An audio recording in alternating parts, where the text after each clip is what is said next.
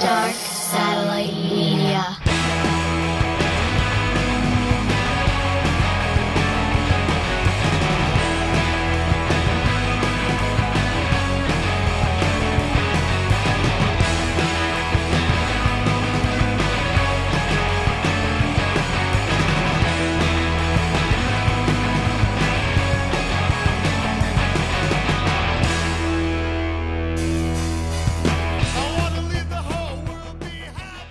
Hey, hello, welcome to uh, another episode of Red River Podcast. Um, just doing the same thing, man. The check-in as as we're all kind of dealing with this uh, quarantine pandemic fucking thing.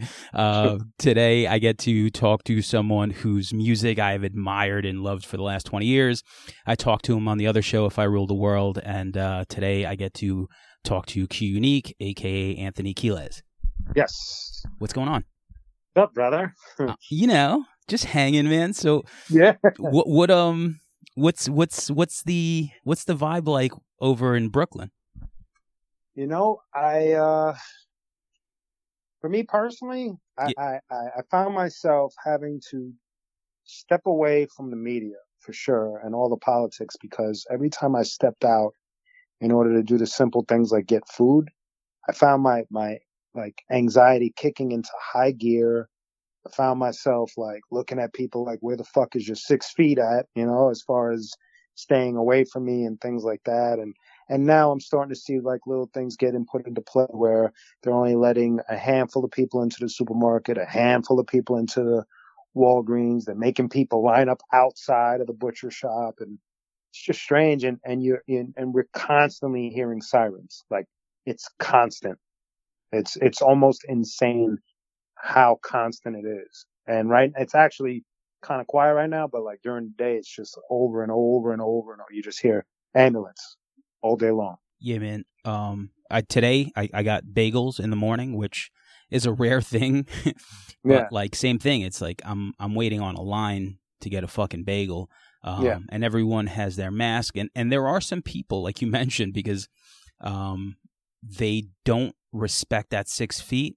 No. and uh i just yeah it's it's one of those weird things where i'm just like you have a mask on and, and you have like it's like how do you not figure out that you're just kind of like a little too close and and you know like the paranoia once once you start once you accidentally click on like a youtube video and you see someone gasping um th- there was a, a video posted some something on Facebook and um, I clicked onto it and automatically the video played where it's like somebody like fighting for breath with this a virus.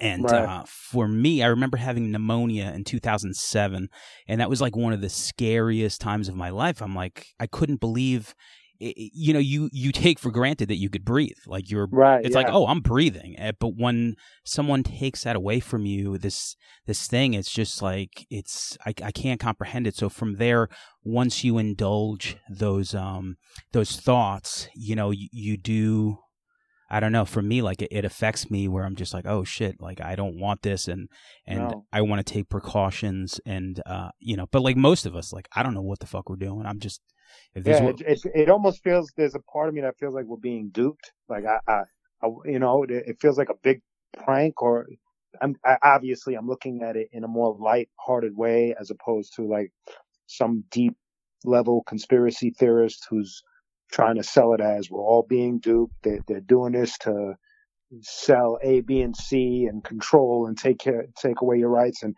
I got, I got, as, as me, as the type of artist I am, I got to push back from that kind of stuff. I can't, I can't dive into it because I just feel like my, I, when I look at things like that, I simply look at it as, well, I'm not part of that system.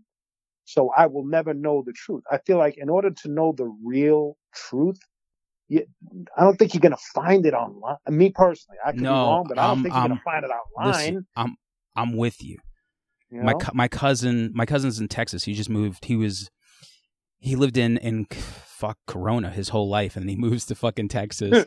and uh, he's like texting me about these conspiracy theories, and he's kind of like having fun with it. And like you said, um, for me, so I'm gonna I'm gonna turn it into me. I don't know the truth. And I know that whatever I find on YouTube is not going to be the fuck. I don't know if it's going to be the truth, but I doubt it. No. So for Yeah. me to basically subscribe to something, I might as well, you know, it, it just like I, I don't have that type of faith. And to me, I'm just, I know that I have to wake up. I know that I have to make rent. I know that I have to do Yeah. a job. And, and that's kind of like, you know, like I want my friends and family to be straight. So that's kind of like how I'm playing it. Yeah, simple. Yeah. Simple. Yeah, And- that's where I'm at.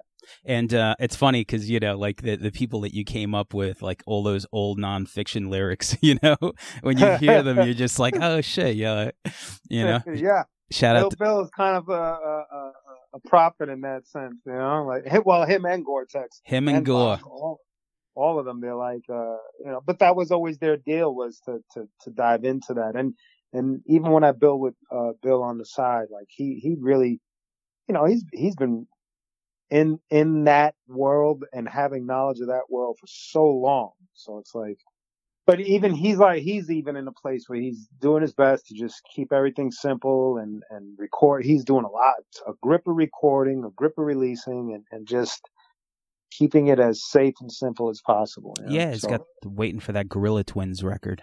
yeah, yeah, him and Nems, man, that's crazy. That's crazy, Really man. crazy. Like Yeah. I've seen Nems on so many features through the last like. You know, gr- you know, going up like the last ten years. I know he was on your ra- a few. You did a few Yeah, tracks with him. Yeah, yep. and Yep. now I, I guess with Gorilla Monsoon, like I just feel like a lot of people like like he picked up steam with that, and and I think um to me that was like one of the best records of last year. I, I couldn't Yeah. believe how just you know, and I think what it is too with him is hi- um his lyricism. It it's complex, but not really. So it's simple enough where you could follow it, and his punchlines are really what make it.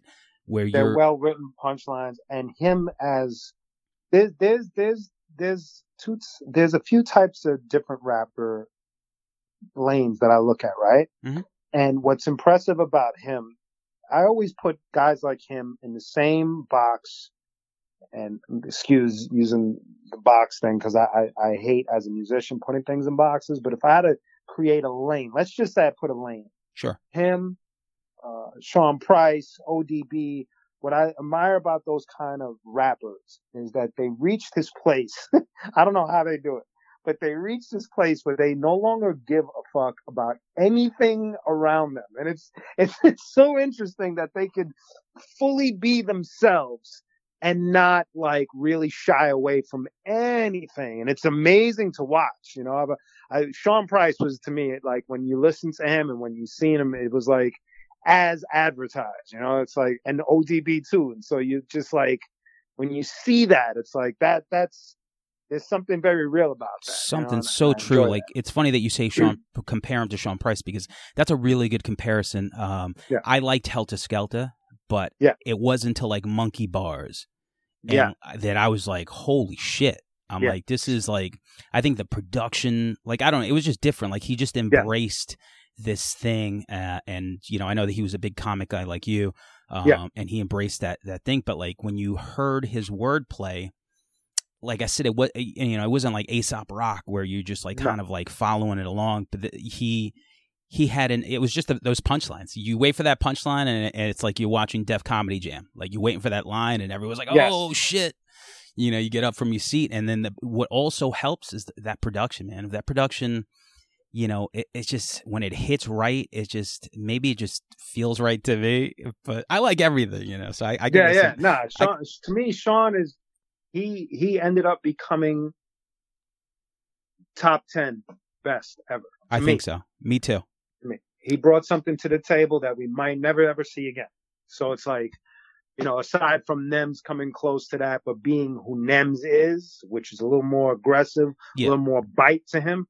But um aside from that, when when I see dudes like that, where they just have this like, I don't give a fuck if the house is on fire type of attitude, it's like and man, no no they- facade like they're very you know he's ve- they're very open Showing Yes. wor- working construction you know Yes. fucking- like they're just like ah no there's like like rapping ain't They're not trying to. They're not trying to impress you like a lot of rappers. Yeah. Even even myself back in the day when when I found myself do you know eh, trying to figure out what Q Unique was going to be. When the, you know I, I said this uh, to another to another person that was talking to me. I was like, there's there's times when I look at certain mixtapes that I put out, and I look at the cover of the mixtape, and I go, I hate that guy, and I'm actually looking at myself, but I know what I was thinking when I you were did thinking, that, yeah. and wh- where my mind was, and it was a stupid place.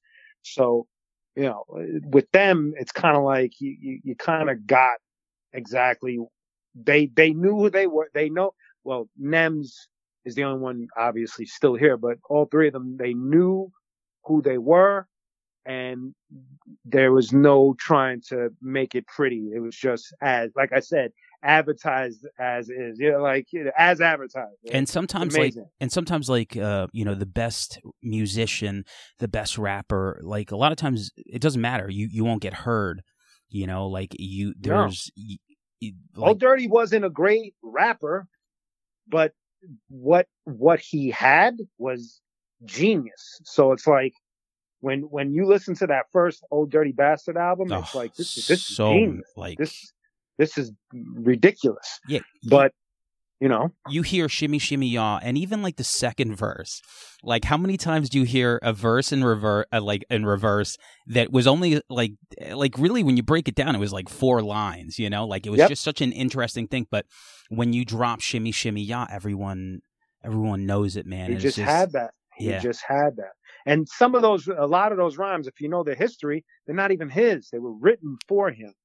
or he'll take something that GZA wrote 10 years ago and and and he used it for you know he he was bizarre in that way but it worked i can't e- i worked. can't even i can't hate it i can't because he was more than just a rapper there's those dudes that could step out and they're just more than just like you said somebody that's just trying to kill you with some sort of skill and, Yeah. and uh, you know that is that that that's a whole nother topic but what did you those three dudes are just interesting to me did you yeah. th- did you get into the uh, wu-tang hulu series I love the series. I love, but I'm I'm a super Wu fan, so I'm more biased.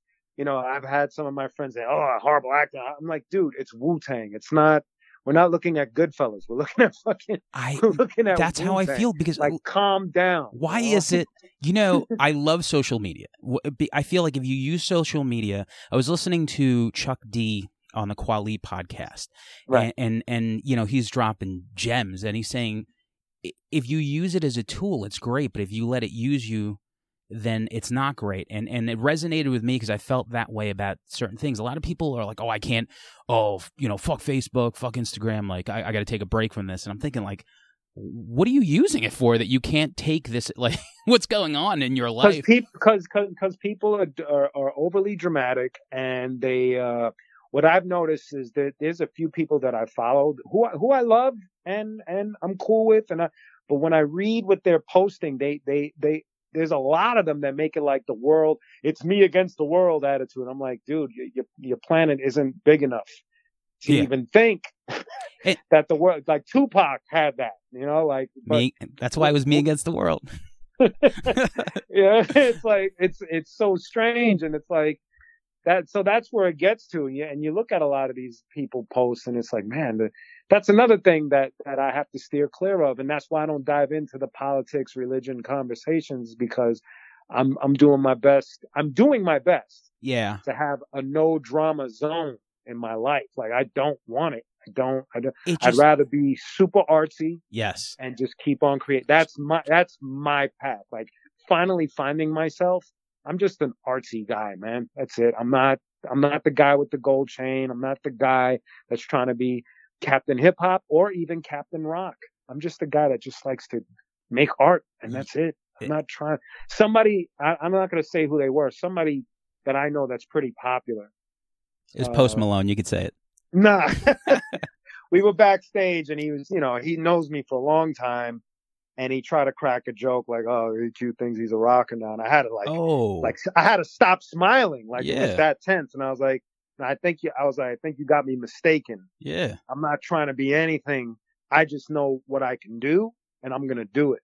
Uh, I, I don't need to be a rocker. I don't need to be a rapper. I'm just being me. just making that's it. just making music. Like, listen, if I could rap, I would. I just know that I'm like better at certain things. Like, you could Right. sing, you could like, you're arguably one of the greatest rappers of the last 20 years. Like, I'll Oh, say man, that to anyone. I'm telling I you. don't, I don't know about I'm- that, but thank Listen, believe me. Let let me let me put aside the props for you.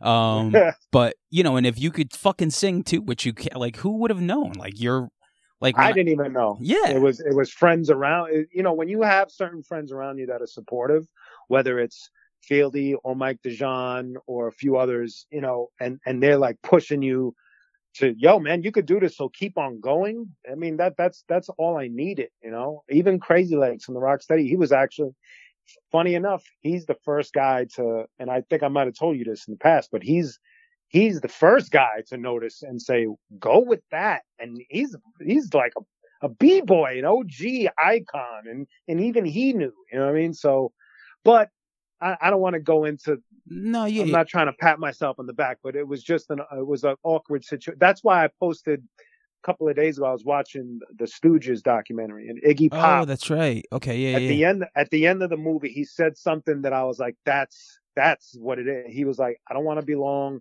to the hip hop people. I don't want to belong to the punk rock people. I don't want to belong to the glam people. I just want to be. And that shit I almost my brain almost exploded because I was like exactly dude. Yeah, Exactly. whenever you hear That's it. something yeah whenever you hear something like that you know uh, that resonates with you that's the beauty of it which brings me Yeah. back to the the chuck d thing which is what he said because i feel like you know for for for people like you or i uh obviously me on a smaller scale like i use these things to like put forward some podcasts some Yes. some videos some acoustic songs um things like that where i feel like you know it makes me uh, going back to the Hulu thing, we were talking, you know, where people, because I have some friends who were bashing that show too, and I'm thinking, like, what is good enough for you? Like, here you are, we have an eight episode or 10 episode fucking show about Wu Tang, like Yeah. fucking Wu Tang. Like, Yeah. how, what, why, why, why are you push? Like, just because you're able to voice your shitty opinion, like, at some point, like, these people make this show for for people like us. Yeah. Like, it's a fucking Wu Tang show. Like, w- shut the fuck up. yeah, watch it's, It's, it's that that that's obviously ultimately the hardest thing about social media is it's a vast ocean of opinion, and it that's the only thing I wish. As crazy as this is going to sound, I wish that was under control Mm. because it's way too much and it sways too many people to think and do stupid 24 hours a day and it's it's just too much you know adding a like button to everything, it's almost like i wish that was never created and dislikes and commentary it's like yo just watch it Yeah. and mind and mind your business how Yeah. about that Yeah, just say and if something. you like it share it S- yeah, it. say something not, like, yo, I feel bad even like shitting on movies, you know, because I know, I think the older I get, the more I know th- the amount of work, because I know people that have made movies, I know people that Right. have made rec, and and like at a certain point, I'm like, you know what, I don't like this, but I guarantee you, someone will like this. So Oh, f- for me, Huh? no no i'm saying you're right Yeah, i feel the same way So it's just like at that point, it's like this ain't for me. But who am I to you know like if you like you know wh- whatever band, it's like it ain't my thing because like even when people are like, oh, great song that you you wrote, and I'm like, cool. I'm like, I, and but in my head, I'm thinking like, I know there's like ten people that hate this. I gotta say, you know, a, as a sidebar or segue, and Sure. you know, I've, I've been watching you for a while now, cool. and I think your music is really fucking good, man. Like, I, man. I, re- I really, I really dig it. I, I dig what you're doing. You know, I'm, I'm, I'm definitely paying attention. You got, you got me, you got my eyes like constantly looking for what you're doing, and and it's really cool. You know, like I saw the last video, you put it together, like, like even the way you're like just it's it's inspiring to me because as much as you want to say, well, Q unique this and that, and sure, I got the, the little history with the arsonist and stuff, but I'm I'm still in the same place where two three days ago I started learning how to use Premiere and editing my own videos and yes, you know dudes like you I'm watching and I'm like man shit man that's dope like you're putting shit together and and you're doing everything from like I've seen you like for a while now posting DIY man. band rehearse band rehearsals Yeah. or, or or or or shows or and then you're doing acoustic shit and it's like you got me like, man, I want I want to do some shit too, man. That shit is cool. Like it's it's it's it's Man. us being like minded. You know what I mean? Create creatives. creative for sure. You know? Whatever it So is, man. I, I like that. I, awesome. I appreciate that because I, I look at people. You know, I was having this conversation with someone I forgot because they're always like, "Oh, you're so helpful." Um, when someone's doing something, I feel like you try to connect them with other. You know, if someone needs a bass player, Yeah. um, even like with you, like you know, so yeah, you to- did with to, mark. to yeah. segue, right? So like my Yeah. buddy Mark plays drums in the band Taking Back Sunday, which is a pretty goddamn big band. Yeah. Um, and he and I were always fucking around trying to do hip hop stuff. Um, I'm not a hip hop guy, neither is he. When Right. it comes down to it, we were looking at these song structures and we're like, we don't get it. So Mark meets Danny, and from there, in my head, um, I was like, man, you should really link up with this dude Q Unique, and I gave him like the history and stuff. And uh, man, did that work out or what? It definitely worked out to the point where me and Mark uh, are we're already comfortable where we drive each other crazy. You know what I mean? So it's like it, it's it's such an interesting dynamic. He he's an interesting dude. oh, so interesting. and and he and I have been able to and and it's a funny story because you you were the initial person to connect everything, right? And he had reached out to me and initially I blew him off. To I'm being 100% honest with you. I blew him off. I was like it my attitude was like yeah yeah yeah yeah, but I was like fi- uh, focused on like 10 I'm I'm usually I'm I'm usually my my plate is so full of projects and I do it on purpose. I so love that it. I, Me too. so so by the time he got at me, I was like, yeah, yeah, yeah, yeah, I'll get to it. And then when he had contacted me, it was uh November, and all the holidays came in, so it was I easily forgot about it. like it was like Mark who like, Yeah, yeah. and uh I don't know if you know the rest of the story, but he bumps into Mike DeJean at a at a vegan restaurant, and um they are vegans. they're they're talking they're talking and he somebody says King's Bounty and Mark goes, Wait, you're in King's Bounty? And he goes, Yeah. He goes, You know Q? He's like, Yeah, he's a singer. He goes, he says, Do me a favor. Tell him I said thank you for blowing me off.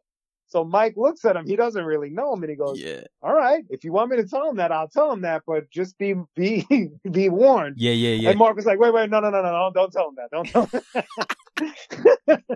and but Mike tells me anyway, and I felt like a jerk, so I had reached out to him. And the first thing that I think surprised Mark was the the, the first beat I chose, which was a very super radio commercial thing that they created. Absolutely. It was the first thing I went to, and he was like, he's like, and it was funny because he was like, uh, you know, that's like for the radio, and I'm like, yeah, I do. was it was it the Irish one? yes. Yeah. So I, uh, I immediately was drawn to that, and let me tell you something. And I'm now I'm going to be 100% Yeah, yeah. honest with this as well. Before before you did this whole connecting the dots, I wasn't planning on doing any new Q unique stuff for a while. I, I had, you know, after the mechanic, I felt kind of spent and I was like, all right, I think it's time to like put this on hiatus and chill for a minute. I'm really enjoying King's Bounty and the Stillwell thing was just at, at that time was just starting to rev up again. And it, so Q unique was going to become a back burner on hiatus thing. And I didn't know when I was going to return to it. And for some reason, I, I, this is where it becomes very, what Rakim says, God consciousness, where, where, uh, the universe just does what it does For sure. and you can't explain it. And all of a sudden, from being the guy that says, I don't want to, I'm not sure if I want to do this right now, seven songs pop out like that. Boom. Yeah. And it was like, dumb, I was dumbfounded. And Mark was like, I can't believe this. And even Dan was tripping. And, uh, The beats are good. You know, the like beats are good. Everybody from Taking Back Sundays on it, minus the singer, yeah. which is also very unique. Sonny from POD just handed in a verse. oh, cool. Uh, I didn't know that. and yeah, and Fieldy's going to play bass on one of the songs. So it's a very unique project in the fact that all of these rocker dudes uh, are coming in on it and and they're they're uh, participating. yeah. So right now there's no no no uh, predictable features. Um, I don't even want to say the other feature because I don't want to ruin it, but um, but overall, it's just like it's it's trippy that that this happened, dude. Because like I said, I wasn't planning on doing anything in hip hop. I, you know, to be honest with you, I don't I don't know where my head is at when it comes to to hip hop currently. Currently, I, I I'm not I'm not a hater like that. Like I'm not like one of those cycles that's like fucking trap music, man. It's killing hip hop. Oh, the, the good old days. I'm Yeah. not that guy. I don't I don't care about that. But I do find it hard to fit in a place where everything's kind of loose and everybody's the greatest of all time and everybody's a legend all of a sudden and and I don't know. I just feel awkward and and I guess that's that's the artsy part of me because going back to the Iggy Pop quote, I just don't feel like I want to be belong. I, I could do it, and my my roots are in it, and that's where I came up in. But where it is now and where I am now as an artist, it doesn't match. So so what was it about the, the the beats? Because I mean, you guys did seven or eight can't- songs. I couldn't even tell you, man. It's not like DJ Premier came knocking on my door handing me like 20 beats. It Yeah, was yeah. just like I never heard a damn before in my life. Me And neither. to be honest, and and to be honest with you, it's not like I'm looking at Mark O'Connell as yeah, yeah. some hip hop dude. So mm. it's it's a very you couldn't make this shit up. It doesn't even make sense. It's it's almost like the same thing of me when I was putting out Between Heaven and Hell, and all of a sudden I'm on tour opening for Korn with Stillwell. Again, doesn't make any sense. So when I look at these kind of incidents, it's that's more of the universe. I can't. And and in my case, I, I know where you stand on it. My case, that's that's God is in that. That's where me and Rakim are kind of like. Yeah, man. I agree. That's I, God I, I respect. I respect for sure. you know, because it becomes something that doesn't make sense and I can't explain it with math or cause honestly, you could have introduced me to Mark and if I would have blown him off and he would have never, Never met seen Mike. Yeah. Mike, when, when would that happen? Ne- never, Never. I, I don't, you know, so, uh, so you got to kind of look at it in an odd way. Like what, why, why would he bump into Mike DeJean out of all people on Out the of all people. planet? And why would that doesn't make any sense. why would King's Bounty like come up or like how even how Right. even he knew like I don't know. Yeah, all that shit. yeah, the whole thing is just strange. So where we're at right now is we're still uh, recording stuff. Um, we get- we're we're looking for an engineer to uh, get the proper mix. Did you get the mix Um, back today? We got one mix Yeah, back. I listened to it. and I, I I didn't approve. So we have to move forward and we have to find the. Uh,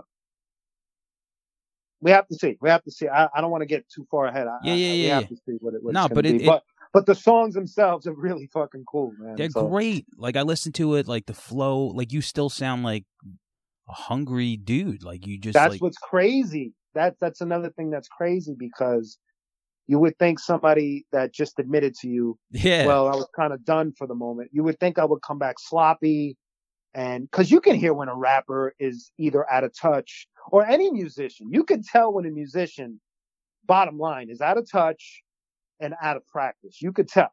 I don't care. I don't care if it's rock, country, rap. You could tell. It's very easy to tell when somebody just does not have a grip on what's going on or is not in sync with themselves to create something.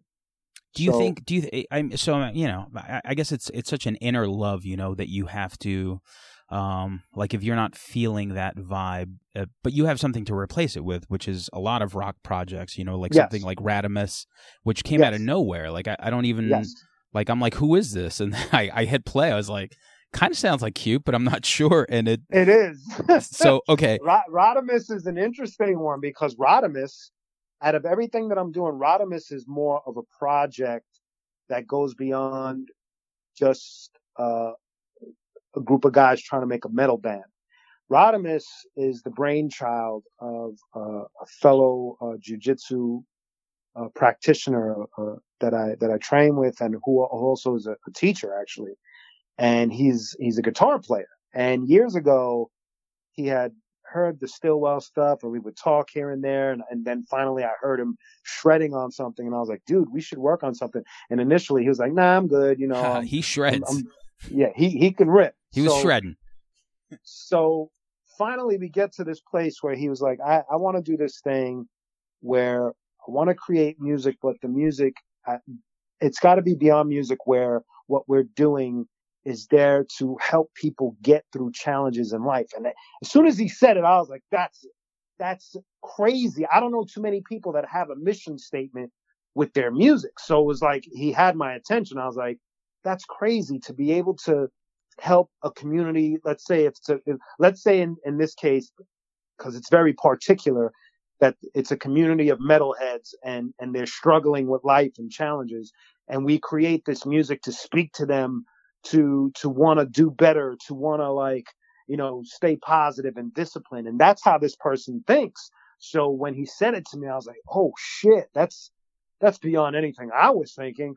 So Rodimus, the name is my dad's name. He, my dad is Puerto Rican. His name is Radames. Okay. And when I was a kid, I used to hear his name and I would think, man, that sounds like some gladiator shit, you know?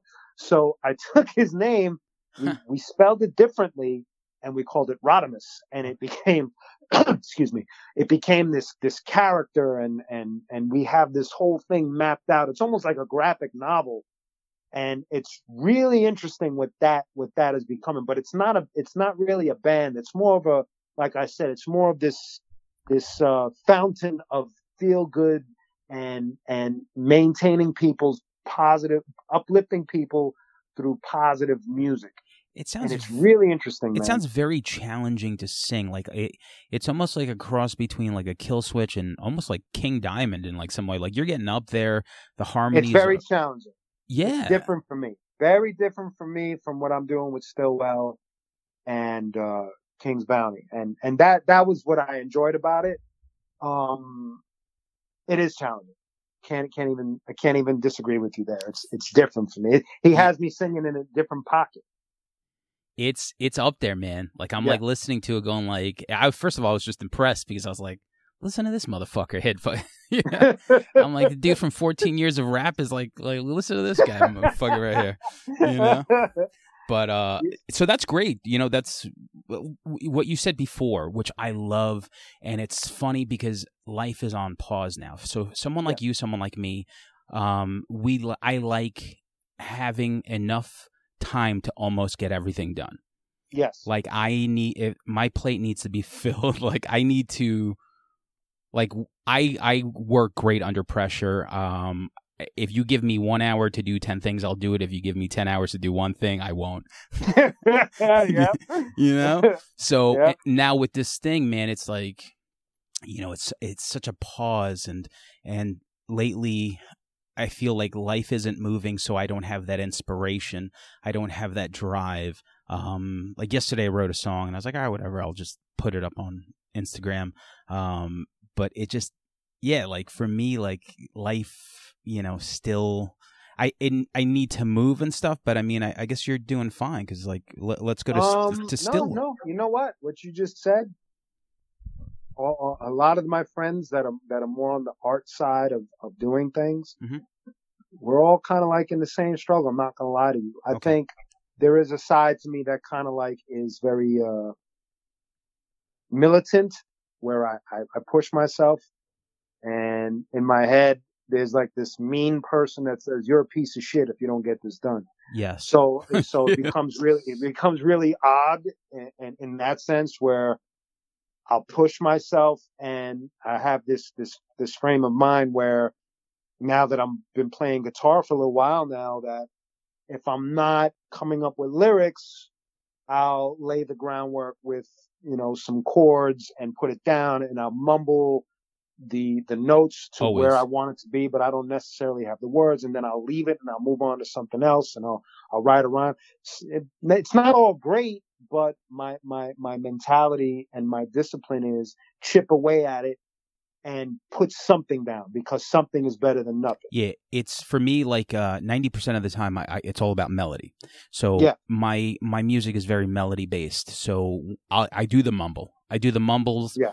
And sometimes we'll practice, and I'm like mumbling shit. But as long as the melody is down, like I'll just write the Yeah. lyrics later on. Yes. And one of the things that sucks, man, we were recording with Jerry Farley out over by you, kind of. Um, you know Jerry, right? no. No. Jer- Jerry Farley, really? no. No. But he, yeah, he, maybe, maybe maybe I do by face. No. yeah, yeah, he recorded the last Sick of It All record. Oh, okay. Yeah, yeah, yeah. Cool, Okay, yeah. So we we were man, I was finishing up the vocals, and then I was gonna go back, and then this shit happened, and it's like, oh, I don't know. Like I wish I would have just had I wish I would have just had that five song batch to kind of like, you know, through the pipeline. Because when you're sitting at home, you know, you, the Q Unique page does a great job on Facebook because it's constantly feeding songs from the catalog. So from there, people just, just you know, it's like, oh shit, I haven't heard this song in a minute. I've never heard this song. Um, so you know, when you're sitting doing nothing, you know, it's nice to kind of like go through the phone and be like, all right, got to throw this, got to fucking edit this, and ha- and the thing is, I have to. It's it's it's like I said. If I even if I don't do that, I feel I feel whack. Like I feel like, you know, man, don't get lazy. Give give them, you know, put up a song that was done seven years ago. It doesn't matter because my audience isn't big enough to to. It's not like I'm a Jay Z catalog where everybody knows everything, so Yeah. he can't. It's hard for him to sneak something past people. I could I could sneak a, a track I did five years ago, and people be like, "What the fuck is this?" You know. So I have that that that angle, which is always cool. I, I think with with the other stuff, it gets kind of tricky. With King's Bounty, we're sitting on so much music, but I share that with Mike, and Mike is more of a traditionalist, so I can't. I can't I can't just go on a rampage and, and just throw songs out because you know that's my that's my boy and and you know t- in order to keep things balanced we have to compromise. You know how that is yeah, and bands, you oh know, my so god, very you don't very even. I mean it, it for me it's hard and he knows it. He knows it's hard for me because if it was up to me we probably would have had two albums out already or, or four EPs or whatever you know? I'm I'm wild that way you know? Like Mm, where I, I don't I don't think I don't t- I tend not to think too much of the whole business side of things and the strategies and and I know he's right. I just I don't like it. So that's why I'm I'm so like all over the place when it comes to throwing things out there because I'm I'm not a fan of that stuff. Well, also like you know, like hip hop is such a, especially now, you know, it's constant shit. Like it's like single, single, single, oh single. jeez You know what I'm saying? But like you guys, you guys are moving strategic for sure on Yeah. King's Bounty. Like, Yeah. you guys, you have your your uh, a couple of singles, but you guys are moving straight. You know, um, methodical. And yes is is Howie behind all that too? No right now um we're, we're working with uh Vaughn Lewis strong strong management strong entertainment they manage uh, uh Killswitch Engage Okay. and he's he he was the one that re-released uh denial through through uh Yes. through his uh Killer, killer hook.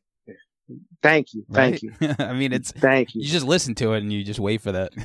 thank you we we and the thing what's interesting about that is that that's not even what king's bounty sounds like today. It's like you know but but i have to especially now it sucks. I have to be so patient with what with what it is that we're going through. And dig into my basket and be like this is this is what else we're doing. We do we do have we we covered a devo song and we're going to drop that. I was Ah, waiting for cool. some footage. So i'm actually editing the video for that. And uh we're getting that out so uh, at least i got mike to agree to to something yeah, yeah, he's, yeah. tough. he's a tough customer man so uh we See- got this cover song coming out and and which leads to stillwell mike Yes. mike mike my son and fieldy have a lot to do with what's going on new with stillwell because of the whole me switching spots with fieldy where fieldy went back to bass i picked up the guitar and wrote this whole album and Did you really yes on man guitar? man it's again it's it's bizarre I, it started two years ago i want to say two maybe a little longer yeah. uh my son was was sitting in the room with me he he plays like for real plays so we're sitting there That's the one you mentioned, right? In the song? Yeah. yes Coco. so we're sitting there and he's like real simple with certain approaches and he's like we're just talking back and forth about various things he goes can i ask you a question i was like what's up he goes you're you've been doing rock for for a while now like people know i was Yeah. like yeah he goes like you really doing it like you're putting out albums, like you've been on tour, you hang out with rockers, like you're doing. It. I'm like, okay. So he goes, you own two very expensive guitars, you know. I'm like, yeah. So he goes, how come you don't play them as much as you should? I mean, you do rock. And it felt like somebody slapped the shit out of me when he said it. Oh, like man. I had no rebuttal. I just stared at, cause I toyed around with it, but not to the degree of what he was talking about. So I'm just like staring at him like, finally I was like, you know what? I have no answer for you. And as soon as he said it and walked away, that started a journey for me where every day, like I said, remember I was just talking about how tapped I am, become, I become militant. So I picked up the guitar every day from anywhere from 45 minutes to five to six hours of playing where my wrist was on fire and playing and playing and, and really understanding what the fuck it was that I was You doing. You got the calluses.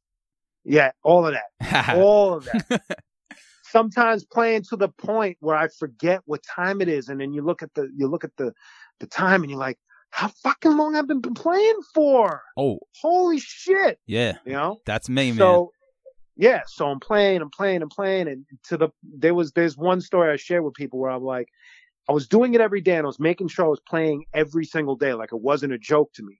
And there was one day where I, I got up early and we went out and we were driving around and we were walking around Park Slope and and then I got home and it was late and I laid down. It was like one in the morning and I'm laying there I'm, and I'm real tired. All of a sudden I open my eyes. I go, I go, fuck, I didn't play. And I got up, went to my studio, turned on the light, picked up the guitar and played for two hours and made sure I got it in. It became, I became obsessed. And then I went into this, we, a year prior to this, me and Fieldy started writing a new still. It was a surprise to me that he even wanted to do it. He wanted to write another one. And, uh, we began writing it on keyboard because I'm more familiar with playing keyboard than I am with guitar. So now that I was, look, man, I'm not even close to what you, my son, uh, Mike, or anybody else can play. I'm, I'm a baby but I was I was more familiar with what it was that I was looking for. That's what, what was important. I yeah, knew what I was looking for, you know. And Wub described it to me. He he he gave me what it was that what Stillwell became. So what ended up happening was I was listening to what we played on keyboard and I immediately went to the guitar and said, well, that's this chord, that's this chord. And I started playing and laying it down and then singing on, singing on top of it. So then I would, I got a few demos done. I brought it to Fieldy and he was like, that's it. You're the guitar player. That's it. That's it. And so so that's we went on this listen. journey. That's pretty. Let, let me just cut you off for a minute because Yeah. fucking Fieldy from Korn Yeah. believes in you. Yes. You know what I'm saying? Like it, th- this isn't like a local band. like this No. dude plays like arenas and he's Yes. seen amazing players and he Yes. has enough faith in you.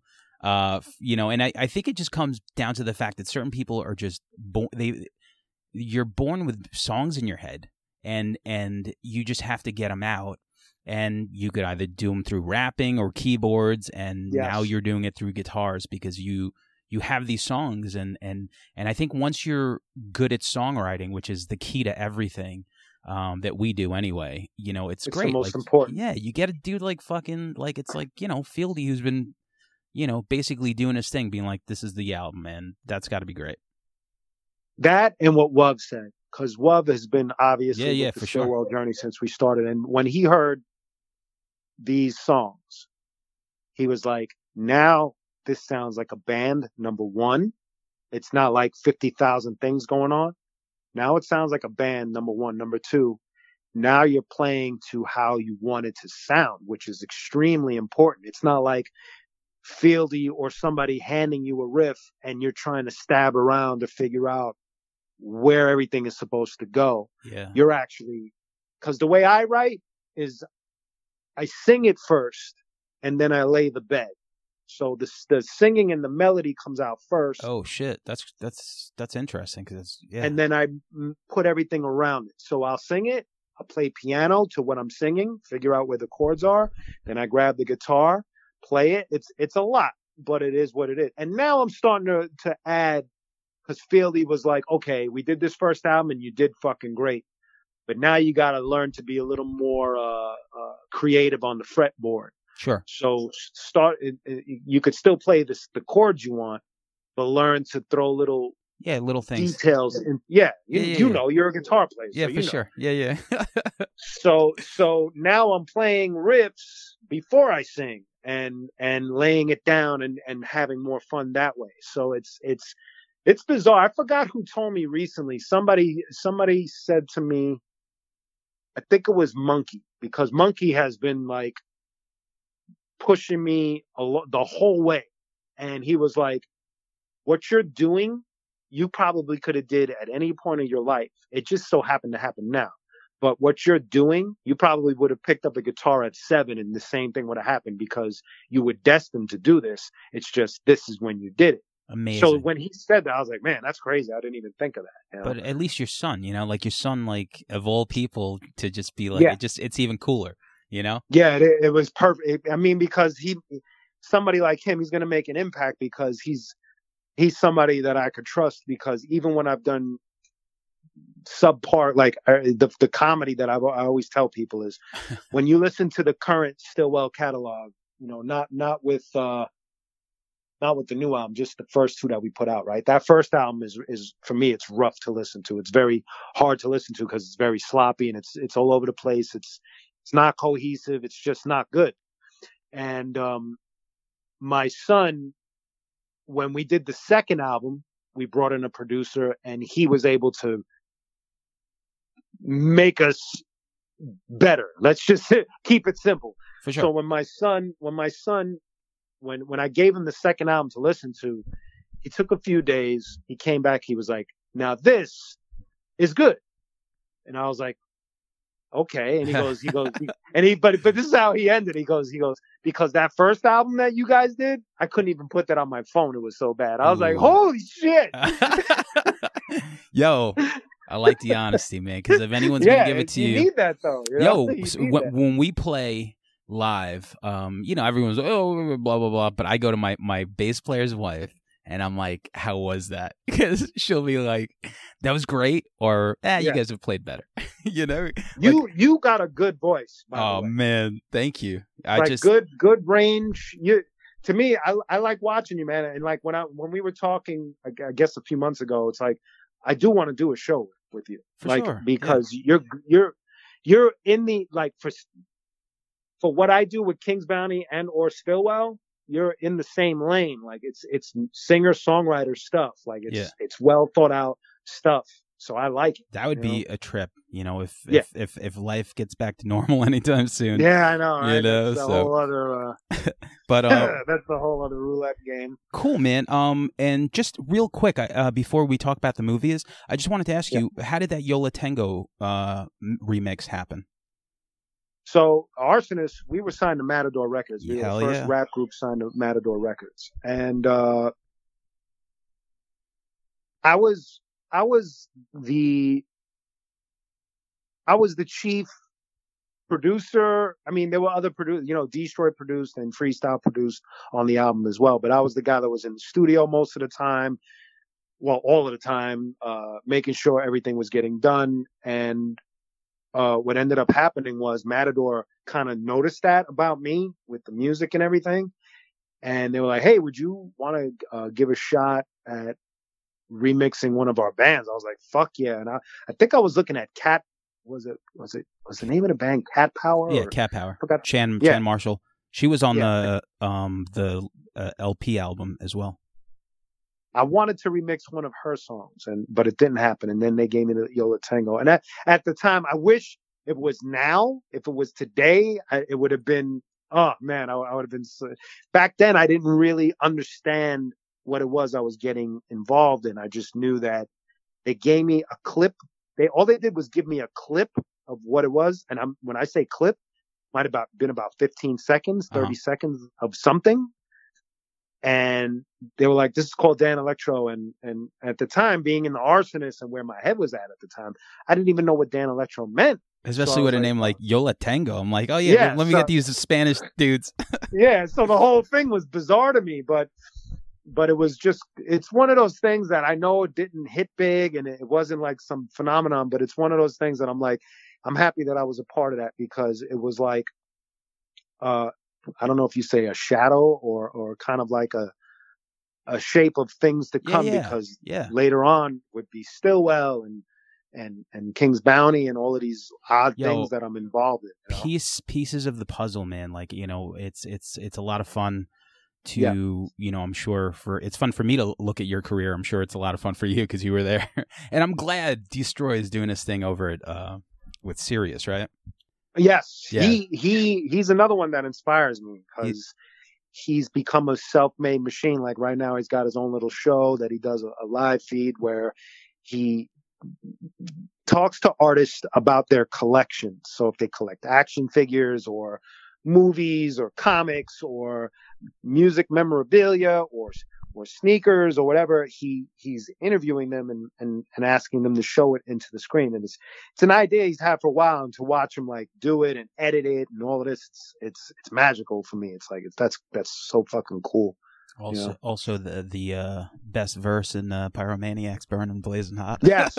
I mean he was that dude, man. He was that, that shit dude. was I- boom boom boom boom so good he's that dude, man. He he was he was he he isn't he's not in the lane, but he's one of those dudes that can spit. But he he he it's weird.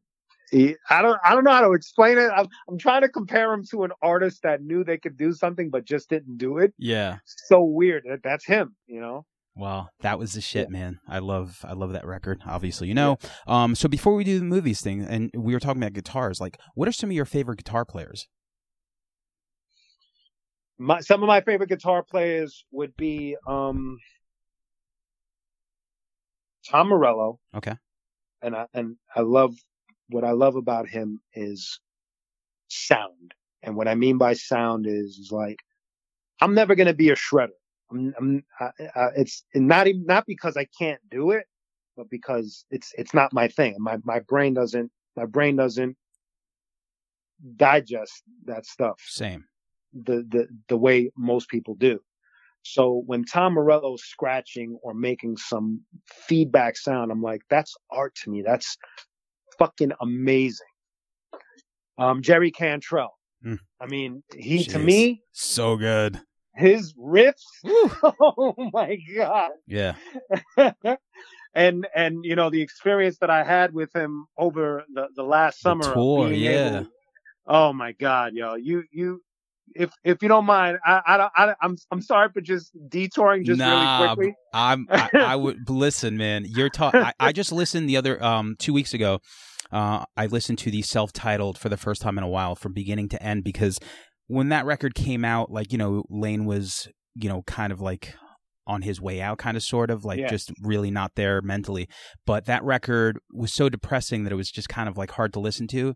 But Yeah, man, yeah, listening right. to it now, like grind and like th- those songs, the musicianship and Jerry's songwriting, and and you understand that he was almost like 80% of that band because he's singing almost everything is just Yeah. Layne, Layne is harmonizing that's why those newer records still sound like Alice in Chains because it's Exactly. still fucking Jerry Cantrell You're right. oh so right. good so good So let me tell you the quick story of what happened. Real, I'll keep it real quick. We're in Long Island. We're we're in catering, and Jerry's walking around with an acoustic guitar.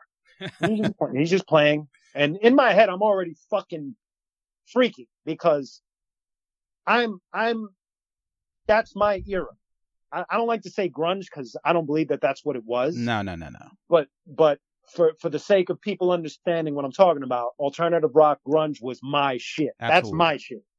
That's my shit. It wasn't metal. It wasn't hardcore. I love I love it, but my shit was that that stuff.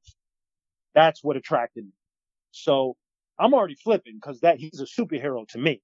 So I'm watching him. I'm like, this is nuts. So I'm sitting there and he comes right in fucking front of me and he's playing. So I'm, I'm you know, I'm at that point, I'm like a fucking a child. I'm like, this is this this is surreal. And then he stops, and he tunes. He starts to tune, or he's just standing there. Everybody's just chilling, and I'm scared to even talk to him. So I'm, I, I go, hey, uh, could you play uh, voices off the, you know, the devil uh, put dinosaurs here. I, I think that album is phenomenal. So I was like, can you, can you play the song voices? Cause it, it means something to me personally. Okay. And, and so he's like, he looks at me, goes, sure. So his guitar and he starts playing it. Right. Man. So in my head, I'm like, if I don't sing along, I'm a fucking clown. Yeah. So the first few notes, I'm my voice is quivering because I'm not sure if he's gonna fucking flip. I don't like I don't know him, so I'm scared. Like I'm gonna sing while Jerry Cantrell plays guitar is weird, you know. Yeah, yeah. And then and then finally I start singing and, and we're like going at it together for a while and everybody's like with their camera phones and I'm like I can't fucking believe this is happening right now, man. That was great. I saw I saw the video and I was just Yeah. like, man, I'm like I was just living through you because same thing, man. You know, it's like we're we're not too far off in age, and uh in Chains, like just those records were like everything. You know, growing up, uh, Everything. yeah, like to to this day, like you you listen to the acoustic stuff or or the main records, and this the songwriting is so complex. The harmonies, like the fucking harmonies, are just so Outstanding. yeah. Like how do you fucking do that? Uh, you know, I don't, I don't, you know, they, they're, they're, they're perfect. And the other, the other uh, guitar player, Dean DeLeo, Stone Oh, Temple Pilots, yeah, big, big band for me, for Sure. me, especially the first two, three albums. Very important. I got to go see them when they were all intact and Scott was, you know, in, still in the band. And so to me, um, Dean, I mean, the story's kind of weird because I'm not sure if Dean wrote the riffs or Robert, the bass player, wrote the riffs. I'm not sure what the behind the scenes wiring was, but obviously I'm going to go with Dean because he is the guitar player of the band. sure. But um, them and then Chris Cornell, that that's another one that's kind of like, from what I understand with Soundgarden, he was the riff guy. I think so. Yeah. I don't think it was Kim. I think Kim played and they wrote songs together, but I think Chris I think So- everything started with Chris. Right. So Chris Cornell to me, obvious for, for both vocally and guitar reasons, for extremely obvious reasons. So those, those that that's my You're yeah. um. And then if you go into a little more current, and it's not going to be current, but like Bill and Brett from Mastodon, Mm. like Mastodon to me is like people always look like Mastodon, like yeah, Mastodon. I fucking love fucking Yeah. Well, because their their catalog is so you know from the earlier stuff to today, it's so different. You know, they they Yes. they keep evolving and making these things, and the songs are very complex. And there's like, what all of them sing. I think it's like all four. yeah, of the them, whole band, the whole band is singing, and which is it- fucking hard to do. very hard to do. And on top of the fact that, and it's something that I've told Mike, they have their own sound, and it's very that's so important to me. That's especially today. It's so important to me to to hear a band have its own signature sound. Nothing. They don't sound like and because I listen to radio rock. I do. I I I I, pay attention to what people are doing, what how their song structure is. It's important. It's Yeah. it's it's I have to understand what's going on. So when I compare Mastodon, who I love, to what's going on in radio world, it it doesn't sound the same. A lot of the radio rock does sound the same. I'm not trying to bag on anyone. It just does. Just like a lot of rap and trap music to me, it just sounds the same. I'm, you know, I'm not trying to bag on it. it just it has a lot of similarities. It just it just facts. you but? I think in, in in a lot of times, like the you know, um, in order for it to be appealing to the masses and not a not a niche group, you you are going to have those patterns because it's like okay, this is a verse, this is a pre-chorus, this is the chorus, repeat. You know, and that's kind of what people you know people always wait for that chorus. And Yeah. there's nothing wrong with it, you know. Uh, play the Killers all day long, and I'm gonna fucking sing "Mr. Brightside" till I lose my voice. Yeah, some of those songs are amazing. I just came across another band that I, I didn't know about. I'm I'm starting to discover like a lot of bands that have been around for a while. There's this band called Momentum, Okay, and and I didn't I didn't and I listened to. it. I was like, man, this is really cool stuff, man. Like I'm really digging this, you know. So I've been like, what I do now, just like you, where where, where you said, um, you know, we're we're stuck on this timeout, so it's kind of hard to go out and experience life and then write about it when you're just stuck on Yeah. timeout. yeah, So, so I find myself digging deeper into, all right, what are these bands that I never heard of. What are they doing? You know, where can I draw some inspiration from? And so that's what I do. I, I, I go around and I'm, and I'm, I'm listening to what other people are doing and getting uh, uh, an idea of or trying to draw from the well of inspiration. No, you do. It's it's inspiration, man. It's Yeah. it's like Nirvana was influenced by the Pixies and Right. sound nothing like the Pixies. Exactly. Um, it's just you you you absorb certain things, and it's like, oh, this is great, this is great, and then from there it filters through you as a songwriter, and you make it into whatever comes out of you. Um, have you listened to the band um, Baroness yet? oh yes. How fucking good are the they? Blue, I love the Blue album. How good is that band?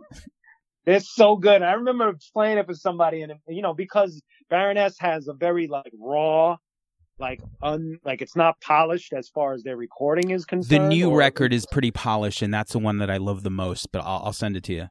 Okay.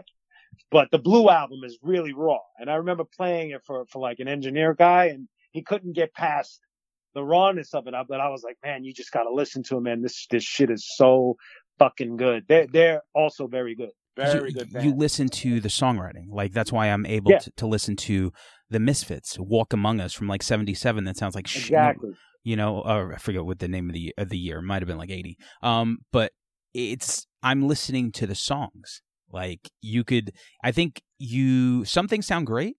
You know, you could listen to a great recording, but you could also, for me, um, you play a fucking rough demo or something that's raw. I'm gonna listen to the song and be like, man, this song fucking is killer, and that that's like the Exactly. the most important part because every everything, you know, not everything's gonna. I mean, sound. I, I mean, I, I'll be honest with you. When I listen to your music, it's because of Instagram.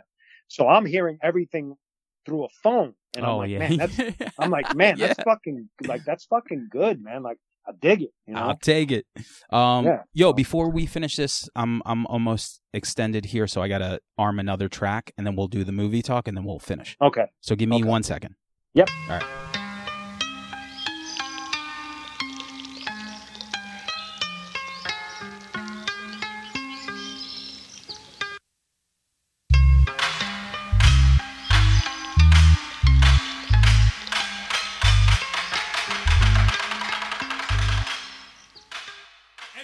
I thought it'd be a lot of fun. You know, usually what I've been doing with the people that I've spoken to is um it's fun to catch up and just talk about what's been going on, uh, but also to kind of do like a little topic here. And uh, I, I, I chose uh, five underrated movies that, Mhm. that we feel that maybe not a lot of people have heard of that maybe we want to mention. So um, if you want to kick off your number five, So is it in any genre or?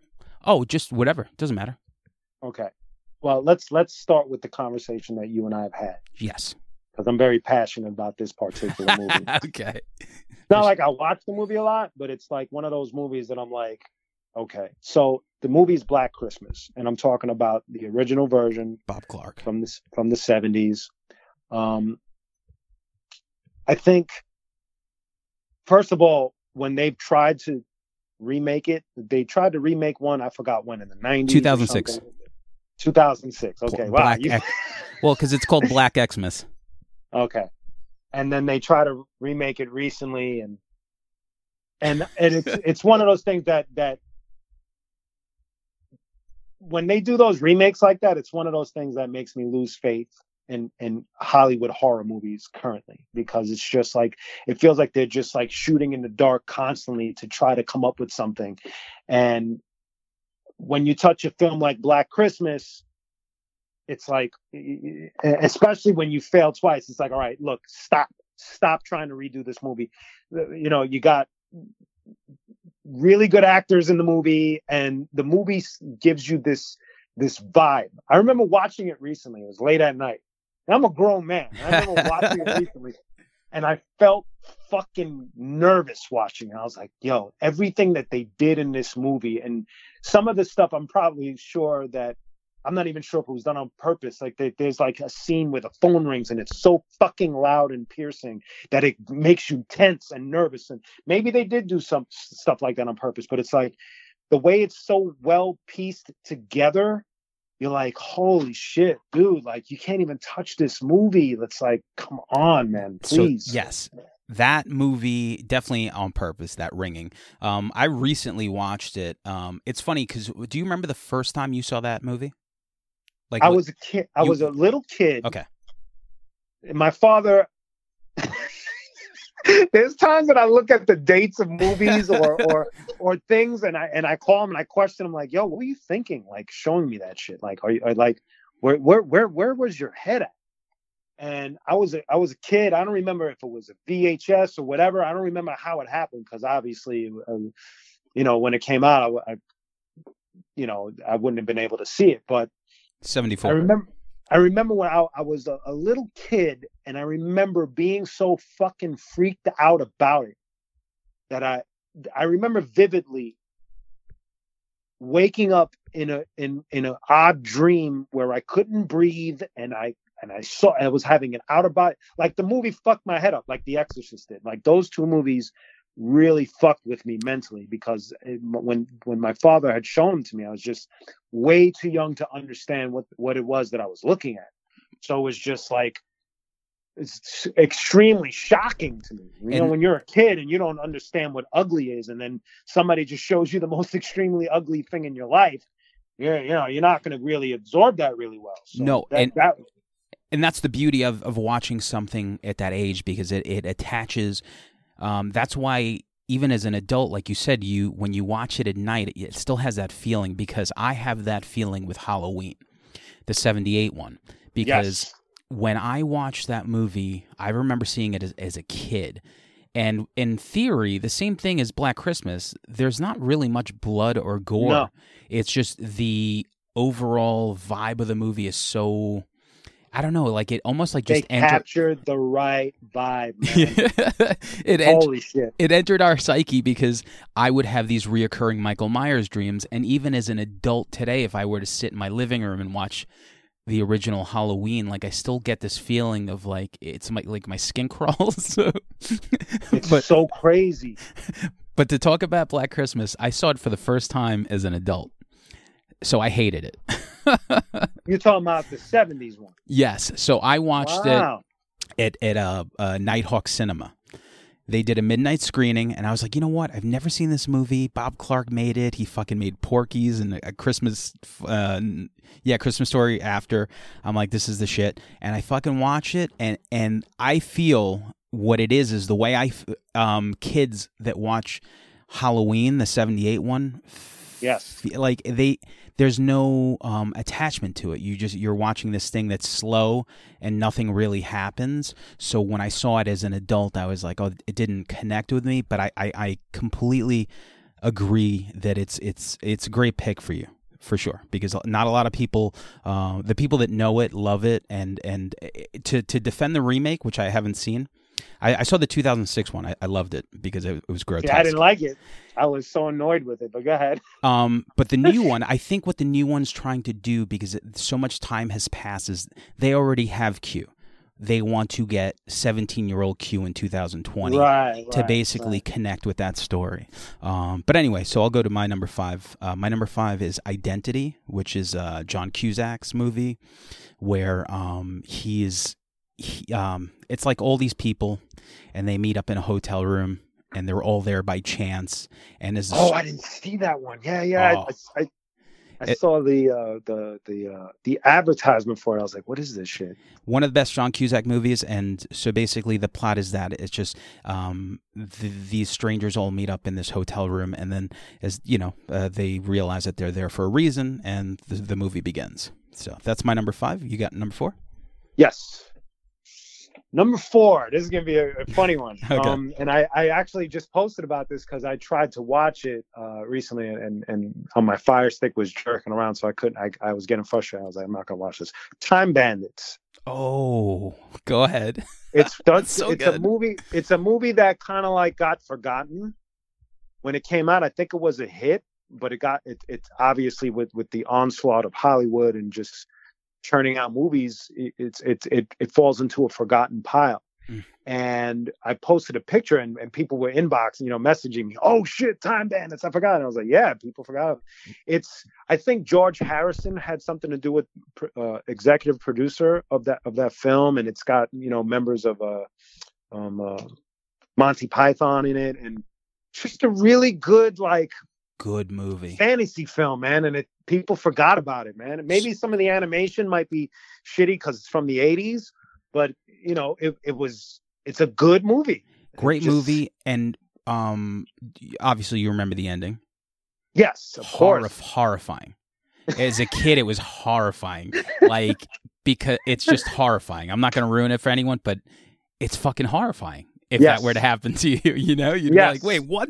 How is this even allowed to? How, why is this movie?" Because that was like '84, so you figure you, I'm watching it as like a six year old, and I'm just thinking like, "How is this even allowed to end like this? This can't be the way."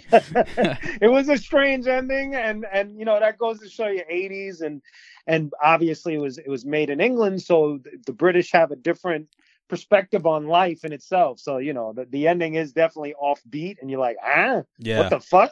Yeah, that that'll never I'll never forget that because I just it just stuck with me. Um, so my number four is a, Yes. a disaster movie from 1988 that um, I was actually going to talk to the director because I'm friends with him on Facebook, and all this shit happened. I still might, but um, it's a movie called Miracle Mile. And uh, did you ever hear this? No, Okay, so Anthony Edwards from Revenge of the Nerds is in it, and it's um, he is uh wakes up late for a date, you know, because his alarm clock or like the power went off, and he intercepts this phone call in a phone booth back in the day, obviously, and uh, the phone call on the other end is somebody telling him that the nukes are coming and um, they're, they're finally you know whatever master plan was coming and he was like is this a joke? And he hangs up. So um you know he goes into the diner uh, and tells these people the phone call and uh, the movie starts from there. And uh, huh? it's fucking this movie i was 10 um it scared the shit out of me. This was the first i don't know if you know not uh, to get morbid but like i don't know remember if um you know uh where you were or how old you were when you realized that everything ends and we're all going to die um Oh, with with with with the whole like uh nuclear holocaust that was supposed to happen. Yeah. in the 80s? yeah. because it just made you f- like it reminded me like it just like I was 10 and I was like oh shit I'm like I guess eventually everything ends and we're all going to die and this movie Jeez. really this movie made me feel that and it ruined my life basically but I love it it's so good Oh my god, that's pretty fucking crazy. I gotta check that one out. um all right so number 3 Yes. Suicide Kings with Christopher Walken and Den- Denis so Leary. good Another movie that people it becomes a forgotten movie. And what's crazy about that movie, it's well written and well acted and full of just moments where you're just like at the edge of your seat.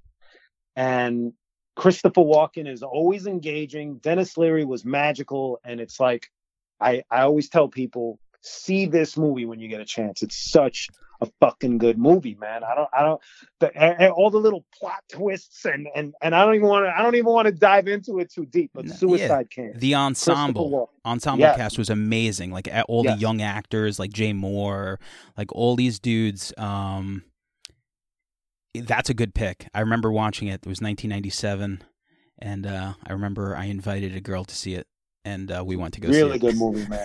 really, really, really good movie.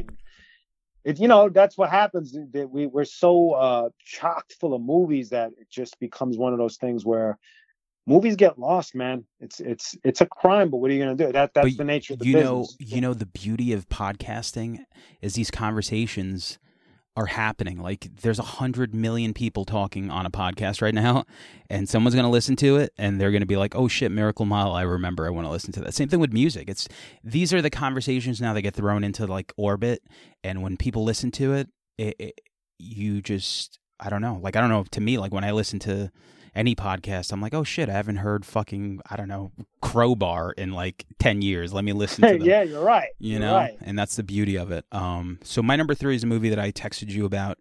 Um it's called i saw the devil and it's Okay. south korean and uh, it's one of the best movies of the last 10 years. Unfucking real.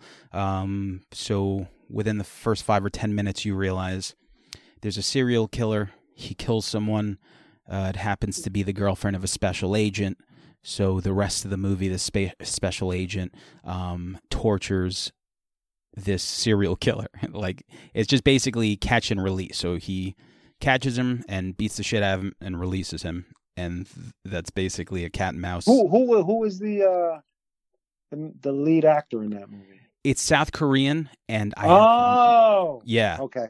So um, I know exactly. Okay, I know what you're talking about. Yep, yep, yep.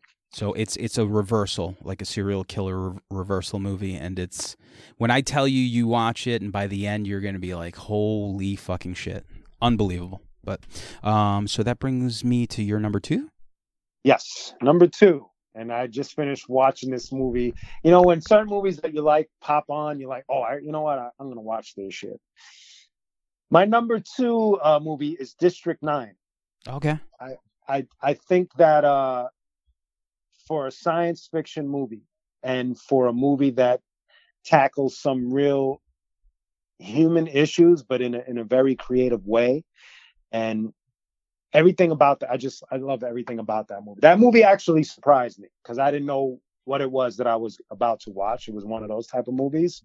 And I was like, man, that was fucking phenomenal. Did really you, good. Did you watch it in the movies or for the first time? Uh, I think I watched it on. Uh, I think I watched it on cable because Okay. I, I wasn't I wasn't sure when it came out in the movies, and I remember people talking about like, "Whoa, this movie's crazy," and then It slipped through the cracks. Like it was one of those movies that was uh, highly anticipated and promoted. I remember all the because promos. Peter Jackson had produced it or something like yeah. that. And it slipped through the cracks, but I know people remember. I still haven't seen it. Um, It's it's really fucking it's done really well for for especially for science fiction. It's like whoa, okay, because it's it's edgy. It's it's it's it's wild. It's a wild movie, man. well, I fuck with science fiction, so Yeah, I'm in. So it's really good. Um, number two is a movie from 19, geez, I don't know, 87, 88, 89, with uh, my boy Lou Diamond Phillips. And uh, it's a movie no one remembers. It's called The First Power. I don't remember that. Wow. so this one is uh, about this detective, and it's Lou Diamond Phillips, and he um, finds Satan, and basically Satan, the devil, whatever the fuck, is killing people, and he's jumping from body to body, and um, just a lot of really cool evil sequences back when Lou Diamond Phillips ruled the world. You know, this Yeah. was he was the man for a minute. this was this was post uh, Young Guns, post La Bamba. Um, but it's fun. It's a fun action movie with huge elements of, of horror and uh, always entertaining and batshit crazy because it doesn't make any sense. But that was the '80s, and you know Yeah. when you throw when you throw Satan in the mix, you know you, you just end up with a movie like this. So, so what's your number one underrated okay, my movie number one of all now. time? I, I want to give you a disclaimer before I say my my my number one. My my number one, obviously, in time it could change these these top five, but right now this is me thinking, on, thinking on the. But this movie is another forgotten movie, and it's important to me because of, of its of its theme. And it, the movie's called Finding Forrester, and it's with Sean Connery. And the movie is about uh, without giving too much away, it's about this this this young kid, black kid, who uh, something happens where he bumps into the character Forrester. I forgot the, the f- character's fu- full name, but uh, uh, and Forrester happens to be like this this award winning writer, book writer, and he disappeared in in in, in into society. And and the kid was in a private school and and he had to write this paper and he happened to know Forrester. And Forrester the, the reason why this movie meant so much to me because the theme was based on writing and being a writer and having to connect to being a writer and how to get the flow out and just writing anything and me being a lyricist that's why I connected so much to the movie because what they were talking about was extremely important to me. That's why the movie meant so much to me. The acting was great, and and Busta Rhymes is actually in the movie too. It was um, Um, it was Sean Connery and it was like a black kid, right? Like he Yes. was like the main like those were- you, you want to know a funny thing? So um maybe like a couple of days ago, I'm like sitting here and I we would always like me and my friend Brian would always like say this to each other. You're the man now, dog. Um, and I was like, yo, where's that movie from? I swear to God, like two, three days ago, I'm like sitting there thinking like, I was gonna like IMDb Sean Connery and like get, and I'm like, yo, I'm like, I would say, you're the man now, dog, because it was so ridiculously funny, and I never saw the movie. I just remember the trailer. And that's what he said in the trailer. And it was, you know, as a kid, we found that funny. And it's Finding Forrester. That's the name of the fucking movie. Unreal. Yes. What's up, It's a universe? There you go. See, Holy shit. now you can go and watch. It's it's really like a, more of a heartfelt. Now you as a writer as well, it's something that you'll connect to because there's a lot of gems in there that they talk about with writing, and that that's why the movie. You know, when I say it to certain people, they they don't get it, and they're like, oh, you know, they they think I'm gonna just spit Goodfellas or something, and it's like, yeah, that's a great movie too, but if we're talking about movies that people miss yeah. or a movie that has a, a Oh, certain yeah. impact on you, you know what I mean? Yeah. It's like That's- that movie because of especially because of the writer theme it was like wow this is so fucking That's what this good. list is. Like your list, definitely my list is like shit that is off the beaten path. Like I can give you Yeah. five movies that you definitely heard of. Yeah of course it's easy i think sometimes it's, if a movie's that good like a good fellas like All right, uh, not Goodfellas, but how about Casino? No, You know kidding. what? I'm just kidding. okay, okay. no, I'm just saying, like you know, it's like the, the you know that's like their the, the B side. It's like no, everyone Yeah. saw that movie too. exactly you know scarface yeah i know i know Yeah. Yo, It's like, I Scarface- I. Scarface is like my stepdad. I swear, like that VHS, like like my parents, my mom's Dominican, my dad's Colombian, and they that I, they were never home, and that VHS raised me. Like- that could be dangerous actually Uh, yeah, well, you know, yeah, I'm alive, so so far so right good. exactly, exactly. Um, so yeah. so my num- finding Forrester. Finding Forrester, and uh, so that brings me to my number one, which is a 1995 movie called The Last Supper. Um, this was a movie that HBO showed all the time. Um, I think it's pretty funny given the times now. Not so much the pandemic, but uh, as far as like the vibe in the country. So, um, hmm. Um, I'm looking it up. There- Everything you're saying, I'm looking up as, as you. Uh, so this oh, movie, um, has Bill Paxton in it, which is one of Right. the, my favorite actors of all time. Um, he gets he he's eating with these college liberals. Uh, a fight breaks out, uh, and he, uh, you know, Bill Paxton, who's this, you know. I don't know if he was like a Midwest guy. I don't know where they were exactly, but he was like conservative and he was like yelling at these like college liberals and whatever.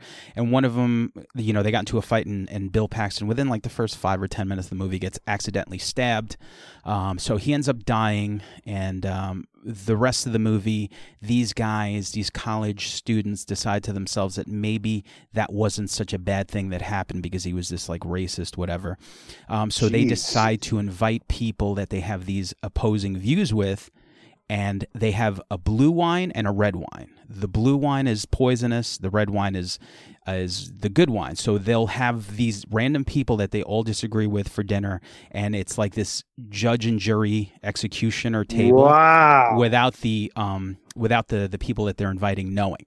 So they all have to approve, you know, whether he, they live or die. And it's a pretty deep movie, man. But it's, That's heavy. I definitely got to check that Yeah. out. That's heavy. peep that one, man. That that's uh, it has um Ron Eldard, uh, Cameron Diaz. Uh, Yeah, I'm looking at I'm looking at the poster right now, man. cool. Yo, so Wow. It's really good. Hopefully, hopefully you'll check it out. I'll, um, I haven't seen Finding Forrester, but if it's your number one, then that's a big deal. And uh, yo, thank you so much for kind of checking in and hanging with me for tonight. Oh man, thank you for inviting me, man. This this was a blast. Now you got me in the. You, you're already segueing me to, to the point where I'm gonna hang up and fire up the fire up the fire stick and just veg out for a little bit. the know? Last Supper. If you're gonna go with any, The Last Supper, Miracle Mile, those two are intense. Um, definitely check out the. Let me write that down. Miracle Mile. but cool, man. So uh, I don't know. I'll put this up soon, and uh, I'm sure Yeah, I'll, I'll share it on, on my pages and all of that. Yeah, yeah. Thank you, man. Yeah, thank you so much, man. This was a lot of fun. All right, bro. We'll be talking. I'll soon. talk to you later, Q. All right, take it easy. Bye.